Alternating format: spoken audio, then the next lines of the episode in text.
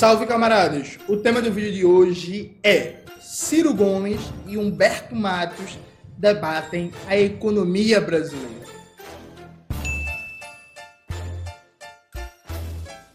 Antes de começar propriamente o tema do vídeo do canal, quero muito agradecer a você que ajuda a manter e melhorar nosso canal a partir do Apoia-se. Seu apoio é fundamental para a gente continuar o nosso trabalho. Note, o Humberto lançou um react do Ciro Gomes, né? O vídeo do Humberto tem uma hora e aí eu assisti hoje o react enquanto eu lavava prato e roupa. Tô gravando um videozinho rápido para fazer um comentário. Tem vários aspectos do vídeo do Humberto que eu não vou entrar, alguns debates sobre como o Ciro tá usando os dados e por aí vai, sobre os aspectos de comunicação do Ciro, sobre o Ciro e nacionalismo e proximidade com a direita e tal. Enfim, alguns debates tangenciais eu vou deixar de lado. Por quê? O que é que eu acho interessante? O que é que me chamou a atenção? Duas coisas, uma mais secundária, mais secundária e uma outra central. Vamos primeiro falar da secundária. Humberto, ao meu ver, perdeu uma grande oportunidade de entrar naquele que é um dos principais erros da abordagem macroeconômica do Ciro. Veja, gente, Ciro erra, viu? Ele tem problemas, ele tem contribuições. Eu já falei, inclusive, em várias entrevistas que, para mim, o Ciro tem uma contribuição que ninguém tira dele, que quando ele volta para o debate público em 2016, né, no contexto do golpe, ele politiza a economia. O debate econômico é politizado pelo Ciro, inegavelmente. Ele faz uma pedagogia política em torno de temas econômicos que há muito tempo a gente não tinha no Brasil, nos candidatos que estavam ali colocados, seja do PT, seja do PSOL, seja candidatos de figuras nacionais, né? Mas o Ciro ele tem um, um, problema que ele parte quase que da lei de sai, que ele acha que o nível de poupança de um país determina o grau de investimento. Ele cita isso no vídeo dele, Humberto faz o react, faz um debate até em torno disso, roça ali o tema, mostrando que tem um problemas da abordagem do Ciro, mas não entra diretamente. Porque veja, o grau de poupança, o quanto você consegue economizar para investir tem sim uma relação com o nível geral de investimento da economia. Então vamos pegar um exemplo quase que absurdo, só para ilustrar o ponto. Se a imensa maioria das empresas de um país, sejam empresas públicas ou privadas, estiverem operando no vermelho, em dificuldades, tendencialmente o grau de investimento desse país vai se reduzir. Tranquilo, é isso. Há sim uma relação entre o grau de poupança, especialmente no setor privado, e o nível de investimento. O Ciro ele foi muito marcado pela experiência dele enquanto governador do Ceará e prefeito de Fortaleza. Um governo do estado, uma prefeitura, são entes subnacionais que não produzem moeda, são consumidores de moeda. Então, o grau de investimento de um ente subnacional, de um governo do estado de uma prefeitura, depende basicamente do que ele arrecada, do que ele recebe de transferências, parcerias do governo federal e do crédito que ele consegue, seja de instituições públicas, seja de instituições privadas.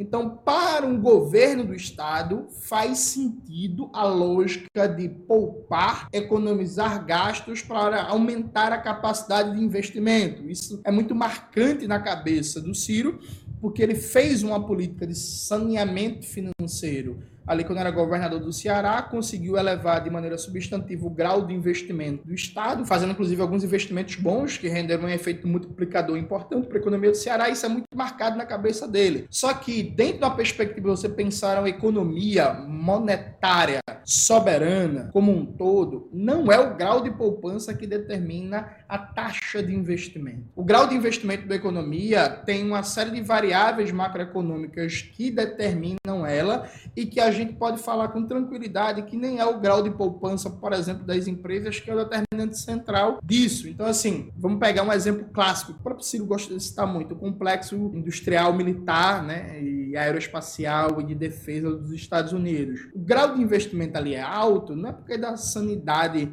financeira das empresas, a capacidade de poupar e investir, nem necessariamente, embora isso seja um fator importante, do custo médio do crédito, né, que é muito mais barato nos Estados Unidos do que, por exemplo, no Brasil.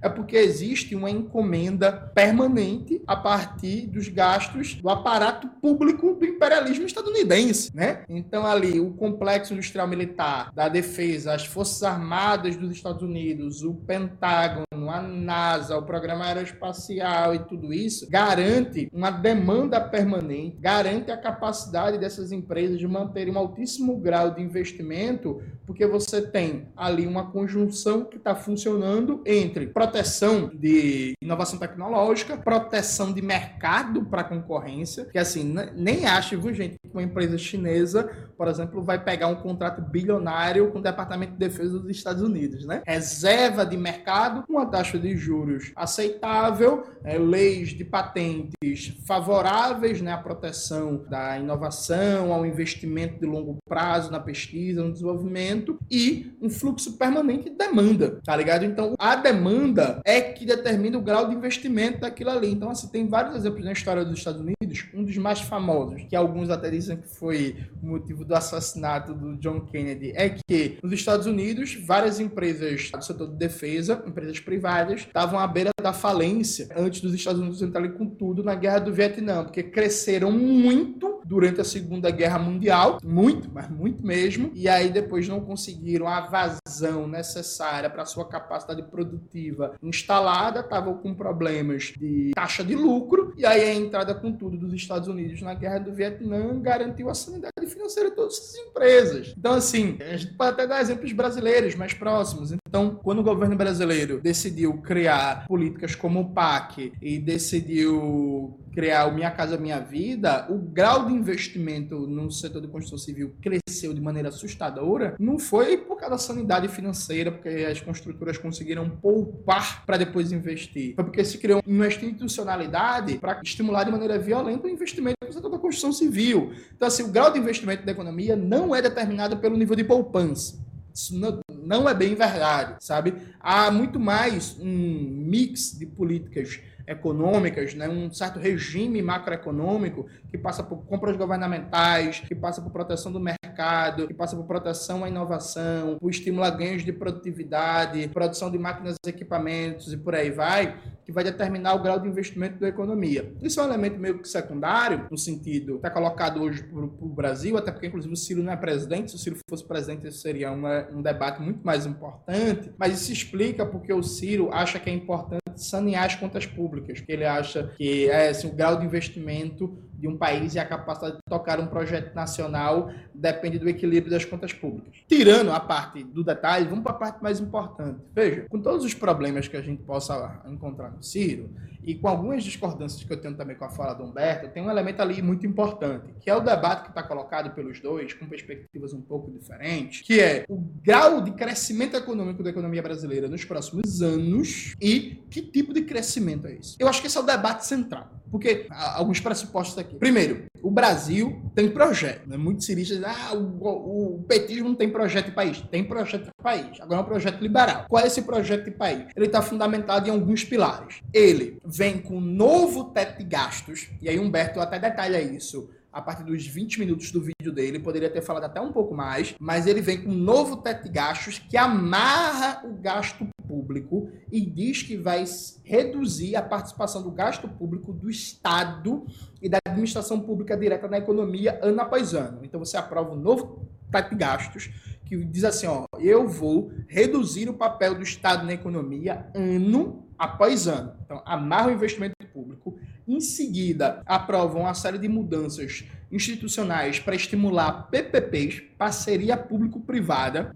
desde o decreto presidencial 11.498, eu já falei isso várias vezes no canal, que coloca saúde, educação, unidades de conservação, parque nacional, presídio, segurança pública, água e saneamento para PPPs, garante que a União vai ser o fiador de todas essas operações. Então, se a prefeitura, se o governo do estado que contratou uma PPP não pagar, o governo federal, a União paga, paga, coloca o BNDES para estimular, para dar crédito a essas PPPs, né? Então monta um gigantesco programa de desestatização da economia via PPP, via privatização, mantém a contra-reforma trabalhista e deixa o custo da força de trabalho lá embaixo. Ó, vamos deprimir o valor da força de trabalho e garantir uma manutenção da taxa de lucro alta sem tocar na superexploração da força de trabalho, estimula a especulação financeira por um lado, deixando intacto o poder dos bancos, inclusive estimulando o endividamento das famílias para gerar pequenos ciclos de crescimento econômico, pequenos nichos de crescimento econômico, estimula o endividamento externo, dizendo que é investimento verde, então atrair capital, atrair dólar a partir da venda de ativos, a partir de PPPs, a partir de desregulamentação de vários tipos para atrair capital externo, garante para o mercado privado que ele vai ter cada vez mais espaço de acumulação, porque vai ter cada vez menos Estado. Você tem um novo teto de gastos contratado, você tem uma meta de déficit zero, né? E você tem um Banco Central que permanece autônomo, que o governo não mexeu nisso, não vai enfrentar, não vai mexer, está nas mãos da banca privada, então você tem espaço de acumulação. O que, é que isso significa? Significa que o Brasil, nos próximos anos, vai transitar para um crescimento medíocre, crescimento na casa de 1,5%, 2%, 1%, no melhor dos cenários, 3%, 3,5%, que nem está colocado para esse ano, nem está colocado, né? mas é isso, o Brasil vai continuar um crescimento medíocre, um crescimento guiado pelo investimento privado, um crescimento que vai aprofundar aprofundar desigualdades que vai estar tá baseado na superexploração da força de trabalho, um crescimento que não vai mudar o papel do país na divisão internacional do trabalho e na economia imperialista global. Então, o país Brasil vai continuar sendo um país de capitalismo dependente, que vai ter entre seus motores principais o setor primário exportador, por um lado, o protagonismo do agronegócio, da mineração, da exploração de petróleo bruto, e pelo outro lado, a especulação financeira mantendo consistentemente as maiores taxas de juros do mundo. Então, assim, o debate ali que o Ciro traz e que o Humberto traz é um debate de horizonte de mais médio longo prazo, percebe? Que assim, gente, vamos lá, vamos fazer um debate aqui. Veja, o que está colocado hoje enquanto projeto de país é um projeto liberal. Ah, Júnior, mas o Lula foi para o Rio de Janeiro e anunciou que vai construir sedes do Instituto Federal. Não, do caralho. Ah, Júnior, mas voltou Minha Casa Minha Vida. Não, massa. Ah, mas voltou a obra na BRX, voltou a obra na hidrelétrica Y voltou a obra para construir o Hospital Z, mas veja, gente, um paradigma da economia política neoliberal não anula a construção de estrada, de barragem, de escola, de Instituto Federal. A galera se prendeu tanto a esse discurso de que a FHC não construiu nenhuma universidade, que é verdade, que parece que no governo da FHC não tinha obra pública, né? Que parece que o governo da FHC não terminou, por exemplo, a hidrelétrica do Xingó foi terminada durante o governo da FHC. É uma das maiores hidrelétricas do Brasil e do mundo. E aí, para um governo FHC não é liberal por causa disso, não. Não foi neoliberal, não. Porque terminou a hidrelétrica do Xingó. Porque terminou a construção de, de várias BRs. Peraí, gente. Vamos fazer um debate sério. O marco da economia política que guia o projeto de governo e que se diz se ele está em coordenação harmônica com o que está colocado né, na dinâmica de reprodução capitalista ou se está em contradição, se está em enfrentamento. O marco da economia política é todo neoliberal. Então, de um lado, repetindo, amarra o investimento público com novo teto de gasto, do outro lado, estimula o investimento privado violentamente via PPP, de todo tipo que você imaginar, PPP de presídio, PPP de floresta, PPP na saúde, na educação, então, sai estimulando investimento privado, desestatizando a economia, bota dinheiro do BNDES nisso, mantém a contra-reforma trabalhista do Michel Temer e mantém todos os processos de pejotização, uberização da força de trabalho, não mexe nada, mantém a superexploração da força de trabalho, busca estímulo ao endividamento externo, estímulo à atração de capital externo, sem nenhum tipo de planejamento, sem nenhum tipo de contrapartida, sem transferência tecnológica, sem nenhum projeto estratégico,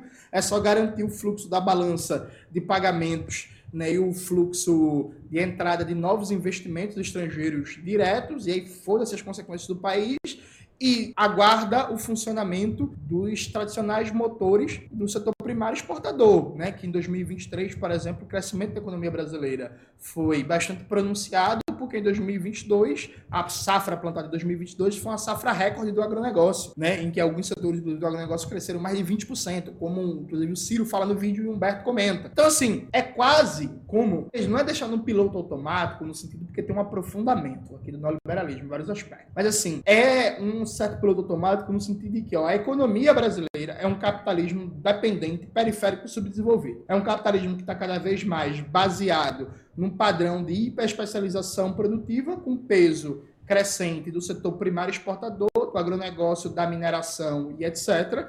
E uma economia que tem um outro grande polo de acumulação centrado na especulação financeira, no rentismo. A gente vai manter esses dois polos centrais de acumulação, o setor primário exportador e o rentismo, tal como estão, vai manter o padrão de superexploração da força de trabalho e vai esperar pequenos ciclos de crescimento econômico a partir do investimento privado, né? promovendo brutais desestatização da economia e redução do papel do Estado e da administração pública direta na economia brasileira. Então, assim, nos próximos anos, o que é está de expectativa? Ou a gente tem um crescimento medíocre, muito aquém de qualquer tipo de necessidade do povo trabalhador brasileiro, porque assim, o crescimento no capitalismo, por si só, ele é concentrador de renda, riqueza, né? porque os proprietários do meio de, de produção vão necessariamente se apropriar de mais né, da riqueza nesse crescimento econômico um crescimento medíocre, em que o crescimento da taxa de lucro está descolado do crescimento econômico geral, é pior ainda, percebe? Então, assim, crescimento econômico no capitalismo não necessariamente é bom, um crescimento medíocre é pior ainda, entendeu? Então, crescimento econômico medíocre, e se crescer, é uma tragédia, porque se crescer, isso significa duas coisas. Isso significa que a desestatização da economia brasileira está indo de vento em polpa, e significa provavelmente que o agro tá bombando, sabe? E o setor primário exportador de maneira geral. Então, assim, o que é, que é o agro, gente? O agro é a soja, é a carne de vaca, a monocultura, é o latifúndio, é prejuízo ambiental, é um setor que não gera efeitos de encadeamento na economia, que não gera emprego, que não gera produção de ciência e tecnologia, que não gera complexidade produtiva, porra nenhuma, porra nenhuma, que vive hiper subsidiado pelo Estado, se apropriando do fundo público. Então, assim, cada aumento do poder econômico do agronegócio significa mais poder político para um setor da classe dominante que está disposto a certas coisas. Por exemplo, quem foi que fez a maior pressão para o Brasil assinar o acordo de livre comércio com a União Europeia? Foi o agronegócio. Então, os caras estavam dispostos a terminar de fuder o Brasil para conseguir entrar no mercado europeu com mais liberdade com menos barreiras protecionistas. Então, por exemplo, no Acordo de Livre Comércio do Brasil e União Europeia, uma das, das cláusulas que estavam lá, que eles queriam impor ao Brasil, era proibir os mecanismos de compra governamental, desregulamentar, né? E fazer com que, por exemplo, toda compra governamental para o SUS pudesse ser feito em empresas privadas estrangeiras. Se ia terminar de arrebentar com a economia industrial da saúde no Brasil. Terminar de arrebentar, assim, ia destroçar. E foda-se. Porque o agronegócio quer entrar com mais liberdade no mercado alemão, no mercado francês, no mercado holandês, no mercado belga. Então, assim, quanto mais poder econômico esse povo tem, eles têm mais poder político para aprofundar os aspectos né, de dependência do setor primário exportador e a predomínio desse setor na dinâmica econômica brasileira. E aí, claro, é muito difícil você fazer esse debate, porque tem covardia, tem rendição, tem gente calado para querer conseguir cargo, tem gente calado porque já está com cargo, tem gente calada porque é amigo do amigo e não quer perder a influência, não quer perder o dinheiro, não sei o que e tal. Mas, para além disso, está muito fraco no Brasil um debate estratégico sobre o futuro do país, né? sobre a Revolução Brasileira, sobre o que é que o Brasil quer ser no mundo, sobre um projeto com independência de classes para a classe trabalhadora. Então, não se debate muito para onde o Brasil está indo, né? A coisa meio da mão para a boca, o índice trimestral e tal. Mas assim, o projeto de país do governo Lula está muito bem desenhado. É um projeto de país totalmente de gestão e aprofundamento da dinâmica neoliberal do capitalismo independente brasileiro, sabe? E isso vai significar na prática ou um crescimento medíocre ou se crescer é muito ruim, que vai ser um crescimento na base do agro, dos lucros astronômicos do sistema financeiro e dos bancos, do rentismo e na base da desestatização da economia, porque a gente está falando de investimentos privados basicamente puxados para privatização via PPPs. Então, tipo assim, a coisa no Brasil é tão doida, o Brasil anda anestesiado, infelizmente, né? Que é assim, ah, viva o SUS! Não, nós temos um governo que valoriza a ciência, que valoriza o SUS. Só vou explicar uma coisa para vocês. Entre 2003 e 2015, ou seja, a maioria do tempo o governo petista, governo Lula e governo Dilma, o governo federal subsidiou o setor privado por meio de renúncia de impostos, setor privado da saúde, né? Em 331,5 bilhões bilhões. E, segundo a Associação Nacional dos Auditores Fiscais da Receita Federal, a UNAFisco, que é uma fonte de dados, inclusive, muito boa, o governo federal deixará de arrecadar 568,1 bilhões somente em 2023 do setor privado da saúde, o que corresponde a um montante quatro vezes maior que o orçamento do governo federal para a saúde, ou seja, mais de 500 bilhões o governo do Lula está abrindo mão de arrecadar para a saúde. Aí o governo abre mão de arrecadar mais de 500 bilhões do setor privado da saúde, os planos de saúde fazem o que querem, porque o governo Lula nunca enfrentou e nem vai enfrentar nesse governo agora o modelo de agências reguladoras montado por FHC, que é a fina flor do neoliberalismo, né? Privatiza e depois cria uma agência reguladora que é totalmente capturado pelo setor da burguesia, né? Do setor. Então, assim, os planos de saúde fazem o que querem, aumenta como querem, o, a política de complexo visceral da saúde do governo Lula praticamente tem um orçamento irrisório que não vai fazer frente aos desafios. Então você cria um estímulo gigantesco para PPP na saúde, sai entregando para a administração privada, unidade básica de saúde, UPA, UPAE, hospital, pega a baixa, a média e a alta complexidade, entrega tudo para a iniciativa privada. Saiu, por exemplo, a matéria, em outras palavras, falando que aqui em Recife, o João Campos, né? Ele quer entregar 40 unidades básicas de saúde para a gestão da iniciativa privada. E é isso, entrega tudo para a iniciativa privada, dá dinheiro a rodo, depois vive o SUS. Aí daqui a 10 anos, se tudo continuar como está, a gente vai estar debatendo. Ah, o que foi que aconteceu? Que o SUS está cada vez mais precarizado e o setor privado da saúde nunca foi tão forte. É isso que está acontecendo, tá ligado? É isso que está acontecendo. Então, eu acho que com várias discordâncias, coisas que a gente possa debater, há um mérito muito importante que tem que ser valorizado em quem se propõe a debater estruturalmente o Brasil. Para onde o Brasil está indo? Qual é a dinâmica que está colocada na, de projeto na luta de classes brasileira. Nesse momento, embora exista uma polarização política e eleitoral, e existe, e é muito forte, entre a extrema-direita, liderada pelo bolsonarismo, e o lulismo, por trás dessa polarização política eleitoral, existe uma unidade muito forte da classe dominante brasileira em torno de um projeto de aprofundamento e gestão do neoliberalismo no Brasil, que está indo muito bem, obrigado, e com aplauso de vários pensadores e pensadoras antes keynesianos, antes desenvolvimentistas, antes marxistas e que agora elogiam e defendem teto gastos. Acho que essa é a questão central que a gente está enfrentando nessa conjuntura desde uma perspectiva do debate econômico e para onde está indo o Brasil. É isso, galera. Espero que vocês tenham gostado do vídeo de hoje do canal. Não se esqueça de se inscrever no canal, ativar o sininho, curtir esse vídeo, compartilhar e tudo isso que vocês já sabem. Um beijo e até a próxima.